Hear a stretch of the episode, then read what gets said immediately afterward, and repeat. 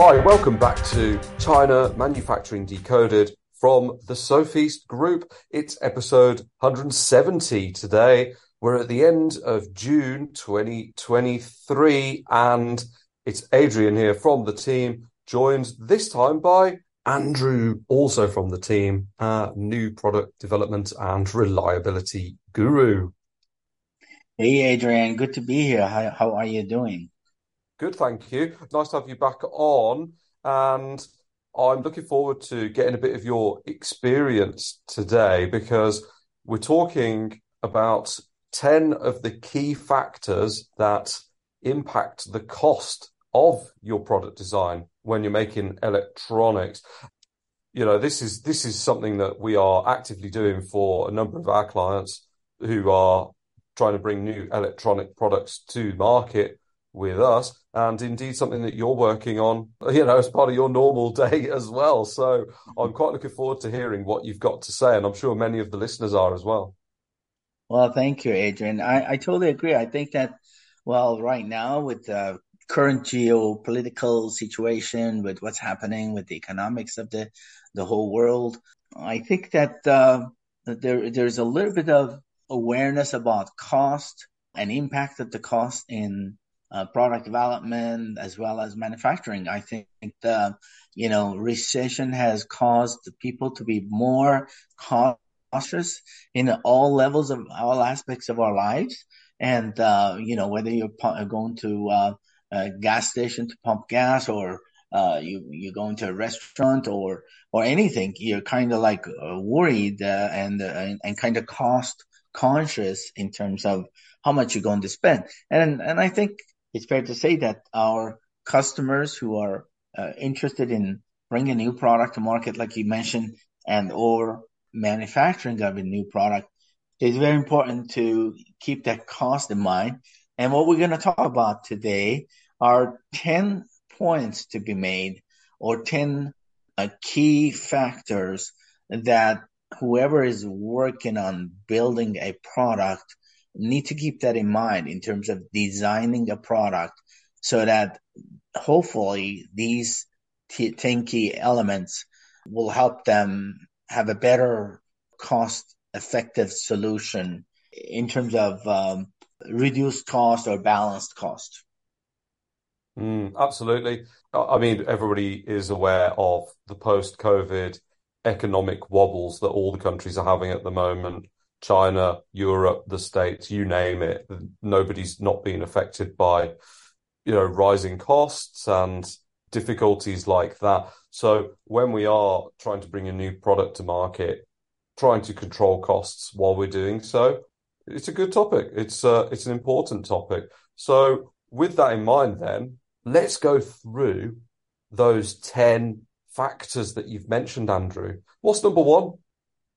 Yeah, that sounds good. Let's get started. I, I think, in my opinion, when you are designing a brand new product, the first thing you have in mind is okay, what kind of components I'm going to use and where I'm going to find these components. Where should I source it? What about the quality of those components? What about what? But more importantly, you'll be focusing on what, what are the costs, uh, in terms of, you know, number of components you need and I think that uh, one of the most important thing on component selection to keep in mind, you know, you got cost, but you also need to have performance and quality.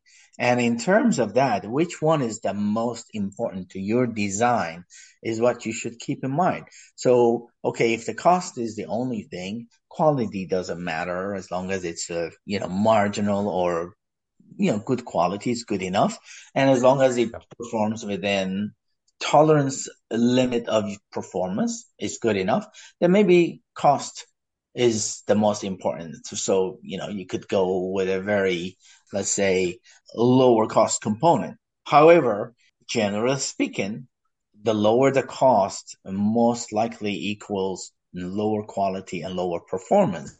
So mm-hmm. you have a very high performance device and and you need to make sure that it meets certain uh, performance requirements certain quality and reliability requirements uh, you might be, careful on lowering the cost since it might impact quality and uh, performance. Mm, interesting.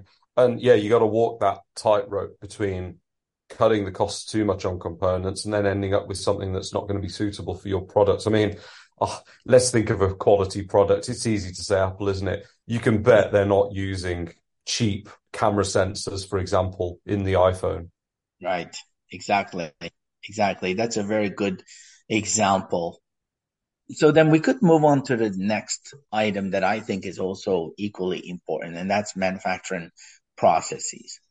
If you have a very complex product or complicated manufacturing process, it is definitely going to impact the cost because when you're manufacturing and you got a lot of components to to put together in order to put the, for example, PCBA together, it's going to take longer time. It's going to take more manpower and labor. Uh, it's going to take more power, for example. It's going to take longer time in general.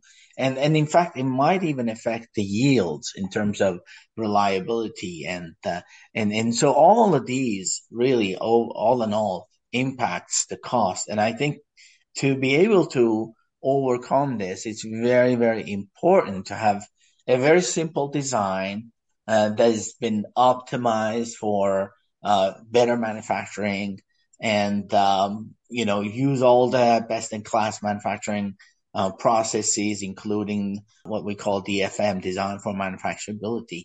And, and then all of these put together, hopefully your manufacturing costs will be lower. What other sort of um, best in class processes might we be using? You mentioned DFM.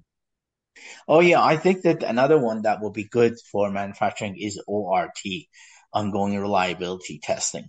And that's mm-hmm. really one of the most uh, important tests that you could do after the let's say first 30 days of uh, run. First 30 days run uh, you know there's going to be a lot of issues and may not be necessarily related to let's say reliability. It might be just completely manufacturing issues. But it is very important you can you can either run right along right from the beginning. As soon as you start manufacturing you do sample runs of ort right away, or you can wait uh, and do it, for example, monthly or quarterly and so on. I think I think that's one of the best processes you can definitely put in manufacturing. In addition to simplifying the design and number of components and so on. Hmm. I, I, could have guessed you would have chosen something to do with reliability. okay, we're moving on to the third at this point then. So we are uh, going through these. There's 10, remember. The third one, kind of similar to component selection, material selection. Yeah, material selection actually is not exactly component selection. A lot of people make that mistake. Material selection has to do with plastics, sheet metals, aluminum, you know, glass. Yeah. Uh, so, whereas components is more of diodes, capacitors, resistors, ICs, and so on. So, sure yeah, each have their own way of dealing uh, with the suppliers, and and uh, material selection is really really important, especially in the geoeconomical conditions where some mm. of these uh, materials they they may be short and not available, uh, and the lead times may be a lot more uh, longer, and and and so if you've got very exotic product that uses uh, many different types of materials uh, you could definitely end up paying more for the fact that you have so many different kinds of materials. And of course, if you got a lot of it, uh, a lot of those materials, then of course it, the cost is going to be even more expensive. So I think, you know, when the designers are actually designing a product, they should be mindful of some trade-offs between uh, material and cost and performance and quality. And need to understand okay which one is the most important? And can i use for example plastic instead of metal? Can i use acrylic plastic that looks just like glass instead of glass which is more expensive? So you have to be thinking about these things as a designer and hopefully it will definitely impact and, and lower the cost of your product. Sure yeah that, that makes a lot of sense. Okay so the the next item that I think that is also important is assembly cost and labor cost. Well, assembly and labor go to go together because most of the time assemblers are people actually uh, assembling your product. Now, if you've got a product that has many, many parts, obviously you're going to need more people to assemble, right? That's just simple to understand. So uh, what you might want to do is uh, make sure you have a design that has a, a lower number of uh, parts count as well as simple to assemble process so that you know assemblers don't actually spend a lot of time trying to put it together.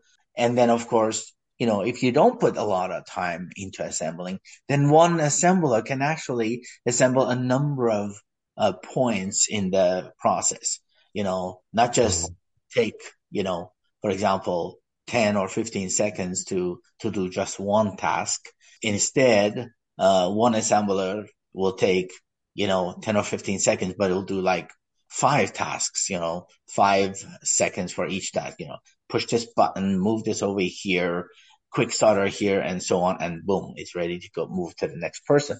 So that's really what you need. You need a process that uh, is simplified, optimized, and uh, doesn't need a whole lot of people to do for assembling the process. I mean, this is really, really important.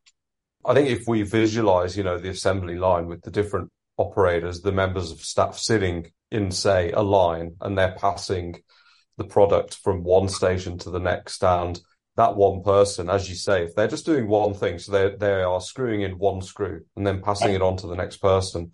Right. By definition, that's less efficient than if they can quickly do uh, a few screws or click something into place as well and then pass it on to their colleague. And it's going to require fewer people as well. So that's less in terms of cost and the design using fewer parts that need to be, you know, touched by a person working on it, as you mentioned as well. That's a good one, I think, because you've got fewer parts going into the product. So that's, that's less cost. And then the product's going to be easier and faster to make with maybe with fewer staff so that reduces the cost as well. So yeah, I can see how the assembly and the labor that could add up very, very quickly if you have complex, complex designs. Yeah, absolutely. And, and there's other things that we should mention here to our listeners that uh, uh, other processes such as Poka-yoke and automation and simplifying the timing or time balancing of of the line. They call it line balancing actually. It's the same thing as time balance. So doing all of these all together and, and, and for example, quality inspection in the line, all of these definitely helps lower the assembly costs. One thing alone is not enough, unfortunately, because there are so many variables and reasons why assembly process can go wrong and then costs can just, you know, overlap. Uh, so it's very, very important to have multiple processes that control the assembly process to make sure that the costs keep low. Yeah, and I suppose this is where working with a competent manufacturer really comes into it because uh, we've spoken before. I'm pretty sure you were saying, you know, process engineers are kind of worth their weight in gold because they can yield so many benefits through the work that they do. And so, yeah, you, you do make that point there. And if you're if you're listening and thinking, well, how do I know if my manufacturer is competent? I mean, that's a whole nother podcast, isn't it? But we we do have plenty of uh, content about that. That so I'll leave some links in the show notes, and uh, yeah, maybe we'll cover that in future, Andrew, as well. So yeah, that's a that's a good one. Halfway through number five. Yeah, number five is size and weight of the product. So when you're about to design a product very, very, it's very, very important to really get together with the team and decide, you know, how big do we want this product? And there are a lot of reasons why you need to do that. It's not just cost. Maybe the product you want it to be small because you want the cost to be low, but then maybe use case is wrong. You can't use it in the field with such a small product. So you see, there has to be mm-hmm. a balance, you know, where uh, the customers like the size and weight. The the environment where they're gonna actually use this product is appropriate for this kind of a size and, and weight. And then when it comes to cost, you want to make sure that, you know, if certain amount, certain size is not necessary and doesn't have to be that big, doesn't have to be that heavy, then you can cut costs in those areas. You know, maybe you can make it a little bit smaller, uh, a little bit lighter, you know, and, and all of these affect the manufacturing process costs and materials and material costs and everything else. So, uh, all in all, you need to keep aware and be aware of the size and weight of the product that you're about to design. Hmm. Oh, we are talking about a relatively early stage in the new product development process here. We're still talking about product design, right? So right. I assume that a lot of people who are at this point will have hopefully done market research and got feedback from potential customers, the, the sort of customers in, in the, the niche that you're looking for, at least on what a relevant size or weight of the product is going to be. You know, if it's clearly going to, if it's clearly too large and cumbersome, that's negative. But on the other hand, as you say, if it's too small to be used effectively for the use cases that they're most likely to be having, again, that's going to be a problem. So that's going to definitely influence the size uh, uh, and weight of the product before you even start thinking about, well, okay, what about my shipping costs, for example, if it's, if it's going to be smaller because there's, because ultimately you're going to have a limit on how small or large you can go. Exactly. Exactly. And as you mentioned, it impacts everything. Cost impacts everything. So if you got a heavy weight and a heavy, a big size uh, product, the shipping is going to be expensive. Uh, you're going to need a bigger uh, warehouse to house all these big size products. So, you know, everything gets affected by size, weight, and cost. And you need to be aware of that. Absolutely. Your, your package, your packaging too. Well, that's going to need to be, yes. Uh, it's going to need to be sturdier, probably of a higher quality for heavier products right. to make sure that they don't get damaged during storage and shipping as well. So yeah, no, you're absolutely right with that one. Absolutely. Okay. Yep. Okay, so then next item is energy efficiency. You know, I think we're living in an environment nowadays, in a world that everyone is talking about clean environment, uh, you know, a better ecosystem where air quality is better and uh, we're doing recycling. So all of these things really comes down to how can we design a product that is energy efficient. And this is really a, a big topic nowadays in just about every company because as soon as the product becomes not energy efficient, you're not only impacting the environment, but also you probably impacting the cost of the overall product. And, I would I would add Andrew as well because you're you're mentioning you know factors that affect climate change, for example, which is really important for today's business in terms of legislation that's coming in that we've written and spoken about loads of times, but also for consumers but also I think it's the cost to run for consumers. That's so important these days. Absolutely, absolutely. There are, there are a lot of regulatory, let's say, laws are impacting energy efficiency, as you mentioned. And it's really, really important to keep those in mind when you're designing a new product. You don't want to get caught by surprise when you're about to launch a product and then you're not meeting certain energy efficiency requirement uh, for a mm. particular market. Yeah, and I think you're going to be obsolete compared to your competitors as well if you're not careful. Because if you bring out a new product that's not particularly energy efficient, you know, you're probably swimming in a pool where most of the competitors are coming out specifically with energy efficient products these days, when, especially when we talk about electronics, right? Because there's such a drive to be selling products that cost less. I, I don't think it's as severe in the US, but in Europe for sure, I, and I can attest to this because I'm there. Everything now is focusing so much on energy efficiency. Everybody wants to have something that costs the least, you know, kilowatt hours, and it, it's more efficient than an oven. So people are turning to air fryers and microwaves and things like that. And people are really scrutinizing the energy efficiency ratings. So I can really see why designing for a lower cost in terms of the energy used by a product for sure, that's uh, it's going to have a big say in how consumers are going to take that product, and that's again, that's as well as the whole climate change factor as well, which is huge these days. Yeah, totally agree with you on that obsolescence factor because of the fact that the world is changing, uh, our our um, consumers are changing, and sometimes consumers react in a way that we, uh, as as a manufacturer, we just never ever expect.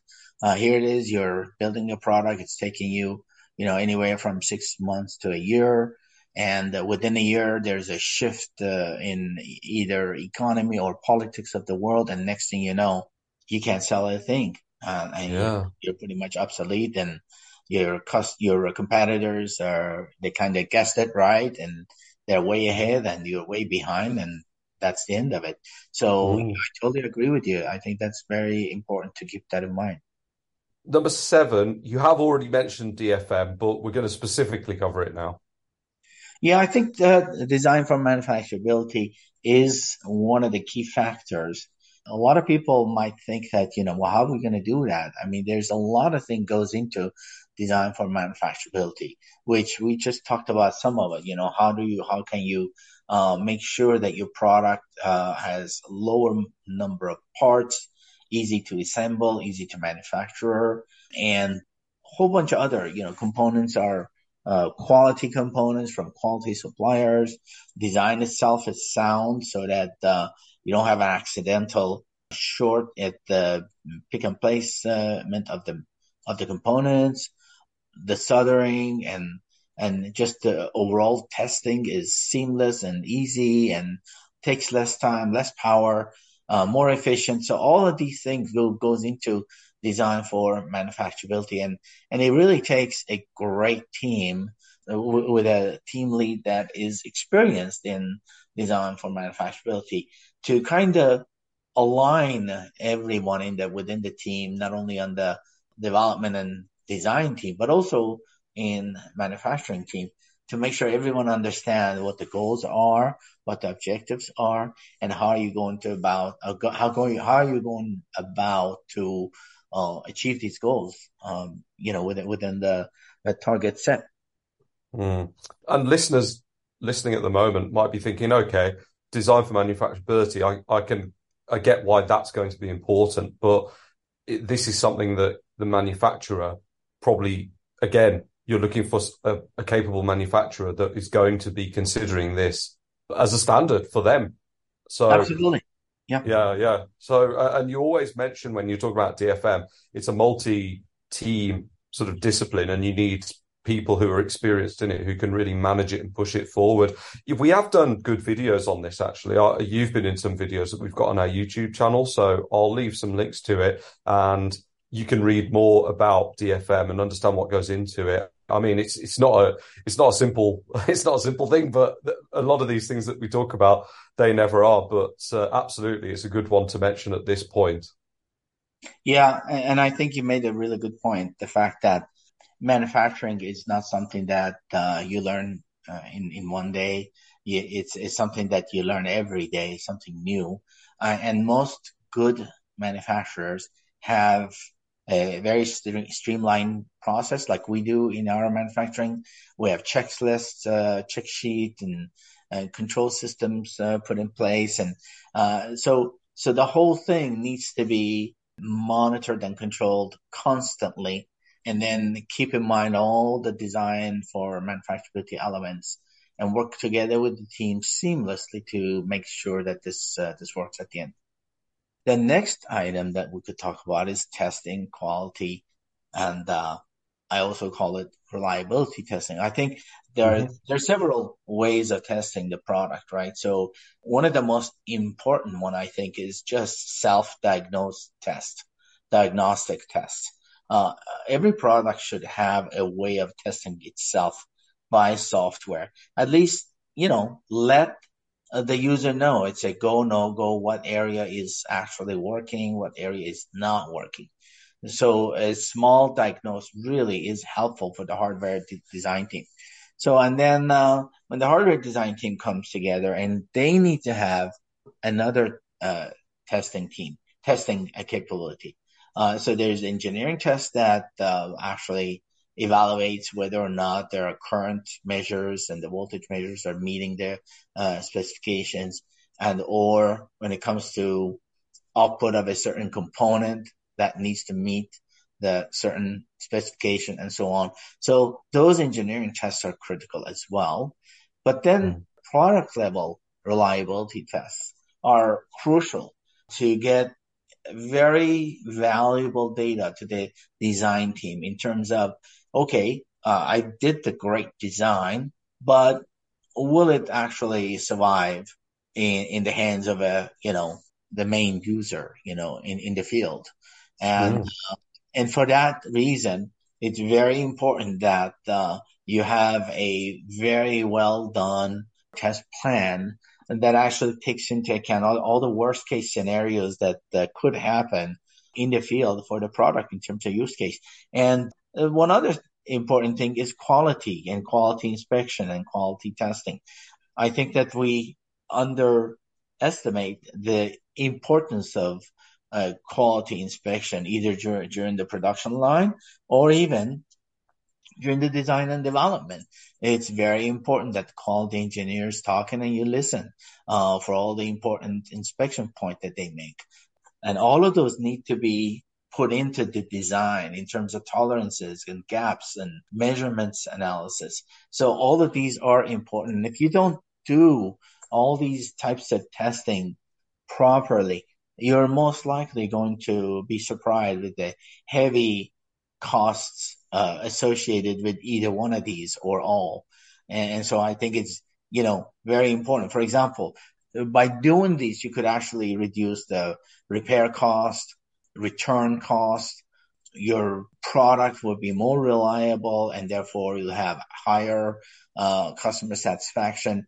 And then most likely because you'll have a better product, better quality, better reliability, you'll have more sales and more customer satisfaction. Yeah, the, the costs of poor quality and reliability are not to be taken lightly. And at first, we're talking about doing, you know, doing the testing and working with the engineers to look at the results and this sort of stuff. And eventually, you did mention, well, what's why do we do it? Because of the risk of these costs. And I mean, product returns. It's just a nightmare if it starts happening on mass, isn't it?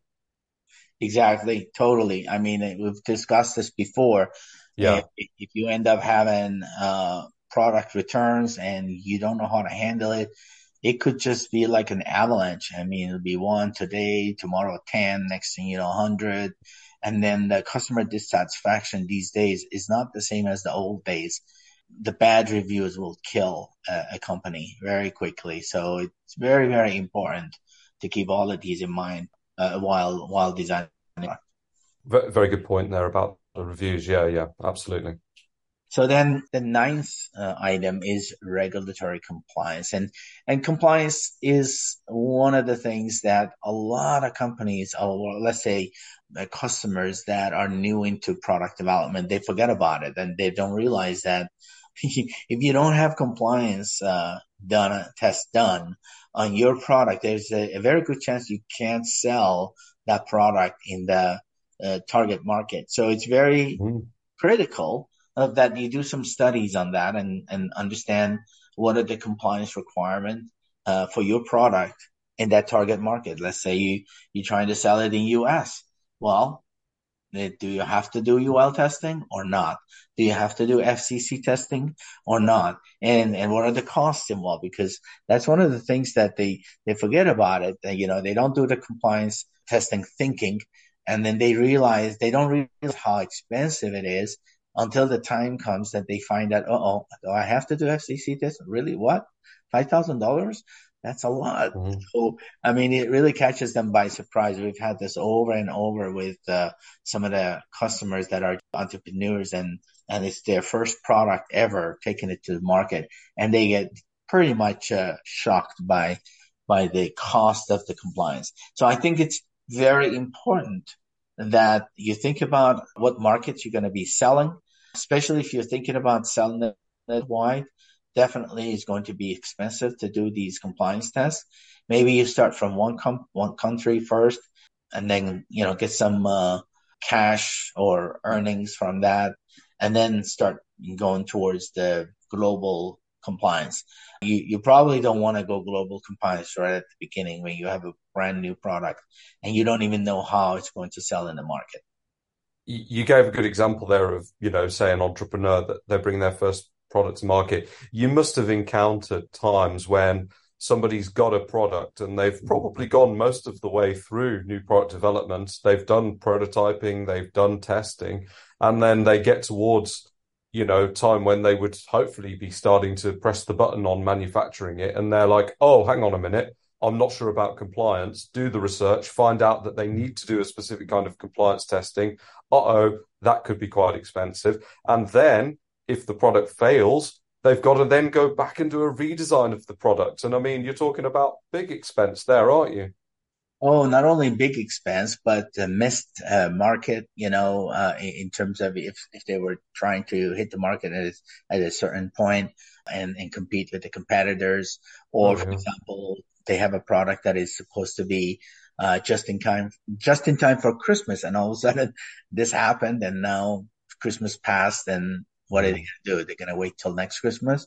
So a lot of these kind of things happen. We have also customers that don't even think about reliability. And when, when they think about reliability, they think just like one test and they think, oh, well, we'll just do this and that's enough. Uh, I don't have money to spend for the rest of the test. But what they don't realize is that reliability is, is really taken into account not only performance of the product in the field, but also environmental aspects of effect of the environment uh, environment on that product uh, during the use in the field. So uh, all of these things, you know, I think that there was a the famous case study when they used it in uh, up north America, it was working fine.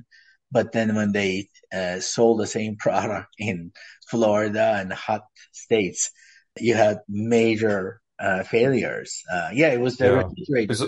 yeah, that's right. Yeah, you. I think you mentioned this ages ago in something else that we wrote or, or spoke about, but it's a really good example of that. Yeah.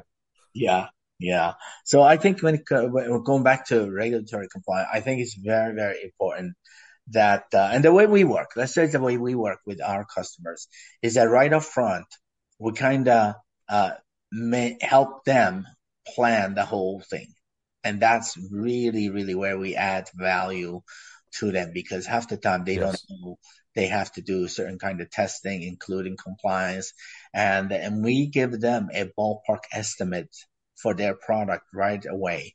Yes maybe later on it will be $100 $200 more or less but at least they budget for it ahead of time. And that's one of the key value that we bring to our customers in terms of the way we do the planning for them, uh, free of charge. We, we basically ask some questions, meet with them, understand their product, and, and then, then we do the planning for them. So that brings us to number 10. And this one is life cycle of the product costs. I think the life cost, life cycle cost is important because let's say you have a product that you spent six months to develop, as opposed to your your competitor who did it in a month. And I'm just exaggerating. Well, that competitor saved five months of development cost. And the development cost is huge. You got labor, you got design, you got parts, you got all these elements of the whole development that is daily accumulating for five months more than your competitor. So I think uh, when we're talking about life cycle, we're talking about really the schedules. Uh, we're talking about how long will it take to build this product uh, in an efficient manner. So of course, you know, when it comes to, you know, life cycle cost, you have minimum time, minimum schedule time that basically is you go less than that, you're going to have to cut costs in quality and reliability or cut corners on quality and reliability. And nobody wants to do that. But then you, if you start going losing, basically elongating the time, that means that somebody didn't do something right. For example, there was, uh, material and component planning wasn't done right. And because of that, uh, uh, parts arrived late. And because of that, basically whole design team had to just wait until the part comes in, for example, in order to be able to. And then nice, I, I, you know, most of the time life cycle cost it has to do with design and development life cycle, but then you could also kind of talk about manufacturing life cycle. For example, if, if mm-hmm. you had, uh, if you didn't have very knowledgeable materials handling team and they didn't order the product on time for full production. So here it is. The product is design is done, frozen, and it's ready for mass production, but the materials are not there yet, or they're not going to be there for another month. You just lost a month of time. And if you calculate how much that impact is on, you know, getting to market is, is huge. How much money you could have made in that month being early to the market that you just lost. How many customers you will wait, that were waiting to get your product that are not disappointed. And uh, so the impact of the life cycle cost is not just on the development side of things, uh, which most of the time is on the development, but um, it can also impact the manufacturing as well. Yeah, yeah. And you mentioned earlier, you know, what happens if you don't make Christmas when you're banking on getting the product out for Christmas? I mean, right. that's, that's just a disaster. Right, right. And then there's other elements talking about uh, uh, designing for repair and repairability, designing for maintenance, and then of course um, planning for end of life and of the product. All of these are important, and recyclability of the product because you know if it's not environmentally sound product, maybe nobody will buy it, right?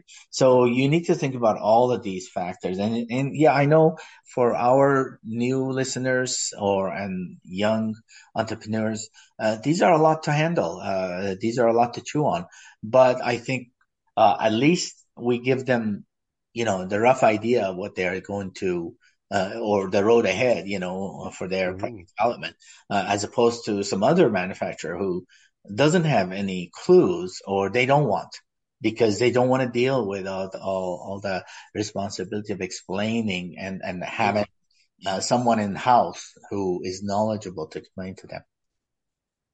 You might be listening to this thinking, well, I don't know a lot about regulatory compliance, or I don't know a lot about design for manufacturability or or reliability testing. And nobody's expecting everyone to be an expert. I mean, probably you've got large enterprises where they might have in-house manufacturing experts, and in that case, great. But it, it is a bit of a minefield, isn't it? Because if you're thinking, well, I want to get my products manufactured in, say, China, which is, of course, where Agilian, our contract manufacturer, is based, which you're talking about, or India, Vietnam, wherever but I'm really not sure if I'm going to get the right advice. I don't know if my manufacturer is capable. Is it all on me? And that's going to be a big headache, isn't it? So it's it's good to know that uh, you know it is possible to find manufacturers out there that are able to give you that information, that advice that you need. I'm so glad you mentioned that because what makes us different is that not only we understand different types of products that uh, are out there, consumer products or electronic products. I mean, we we we build all kinds of products, right? From robots to uh, consumer electronics and and more. Uh, and the point is, when when the when our uh, customers come to us, first thing we do, we understand what uh, the product is and capabilities, performance, use case, and then and then we try to understand our customers requirement. What is it that they want? They want this product to have for example two year life 10 year life certain kind of a, a return rate uh, estimation targets and so forth.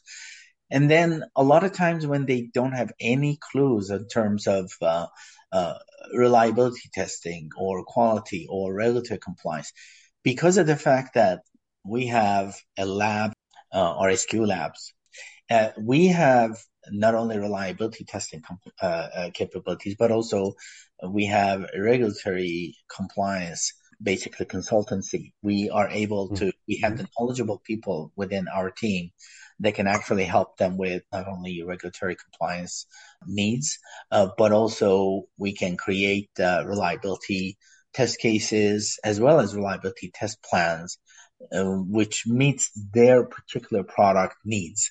For example, if it's something, something really simple, then we will create a simple reliability test plan that just mimics exact situation that could happen in the real world and that we tested for it and we make sure that this product will not have any kind of a big returns. And similarly, if you have a complex complex product, then we will also be able to develop a comprehensive reliability test plan so that will pretty much uh, test for everything that is critical to the reliability of that product. And uh, and because we have these capabilities, uh, this makes us more understanding of our customers' need, and and therefore mm. uh, we are able to help them much better. And we have seen customers go to another competitor, and the competitor never ever speaks about reliability or testing or compliance, and they don't know anything about it until they're about to launch the product, and uh, mm. all of a sudden uh, somebody tells them, "Oh, you you ha- you didn't do compliance." And they say, no, my manufacturer didn't say. And manufacturer says to them, it's not our responsibility. You should do your own research and you should find out whether you need or not. You brought us a product to manufacture and we manufactured for you. You see, that's how they do it, but we don't do it that way. We realize that our customers are not, um, let's say, totally knowledgeable about everything that their product needs. And we definitely consult and we recommend what definitely is needed. Uh, with the complete transparency facts, we, we might even pull some things from online and show them as a proof or consult and have a meeting with a, uh, with a, a compliance test lab and reputable test lab.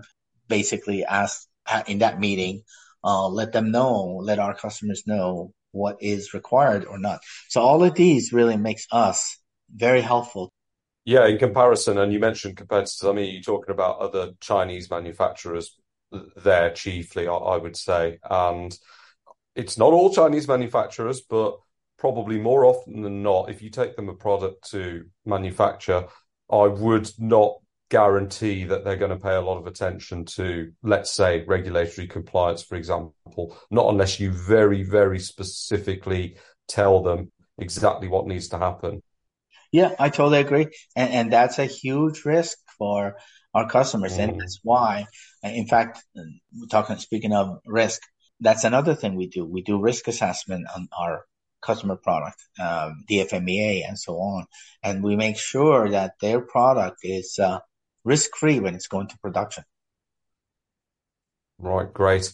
Okay, well, that a lot of uh, a lot of food for thought there. Good good sort of summary of of how we're handling things like regulatory compliance as well. And of course, a little bit earlier on, you spoke about the costs of of not handling it, which are, oof, yeah, not not worth thinking about. And I think that's why we've gone through these 10 points because it's not about you being an expert in in every single aspect of the design and manufacturing of your products because you're going to be working with a manufacturer. Maybe they'll be helping to develop it and manufacturing it, or they're just manufacturing it. But if you've got the information you need to be asking the question, that's the key point here because you need to be able to uh, ask the questions to get the answers. If you're not even asking, how how does the how does your manufacturing partner or your product development partner know that that's an issue for you? Exactly. Uh, I would say well, well put. I, I, think that the 10 points that we just mentioned here uh, are critical. These are just really minimal. These are the minimum 10 points that you must consider. There's, there are probably a lot other points that you could think about, uh, you know, because the world is changing and there are new ideas and new requirements coming on uh, almost all the time. But at least you need to think about at the least on about these 10 points to be covered when you're designing your product in terms of what the cost impact will be overall. Mm, excellent. Well, that's a brilliant way to finish it off, Andrew. Really enjoyed today, helpful info, and I will be including some links to related topics and some blog posts and other things that we've done in the show notes. If you want to go deeper, check out the show notes as well. So that's it, Andrew, this time. Thanks for joining me and thanks for listening in to all the listeners too. Thanks, Adrian. Uh, until next time. Thanks again for listening to this podcast brought to you by the Sofeast Group. We're on a mission to provide you with everything you need to manufacture effectively in Asia, including inspections, auditing, new product development support, contract manufacturing, 3PL warehousing and fulfillment, and much, much more across Asia's key manufacturing areas. Visit us at sofeast.com, that's S O F E A S T.com, to learn more and get help. If you've enjoyed the podcast today, please do rate, review, and share because it will really help others discover us too.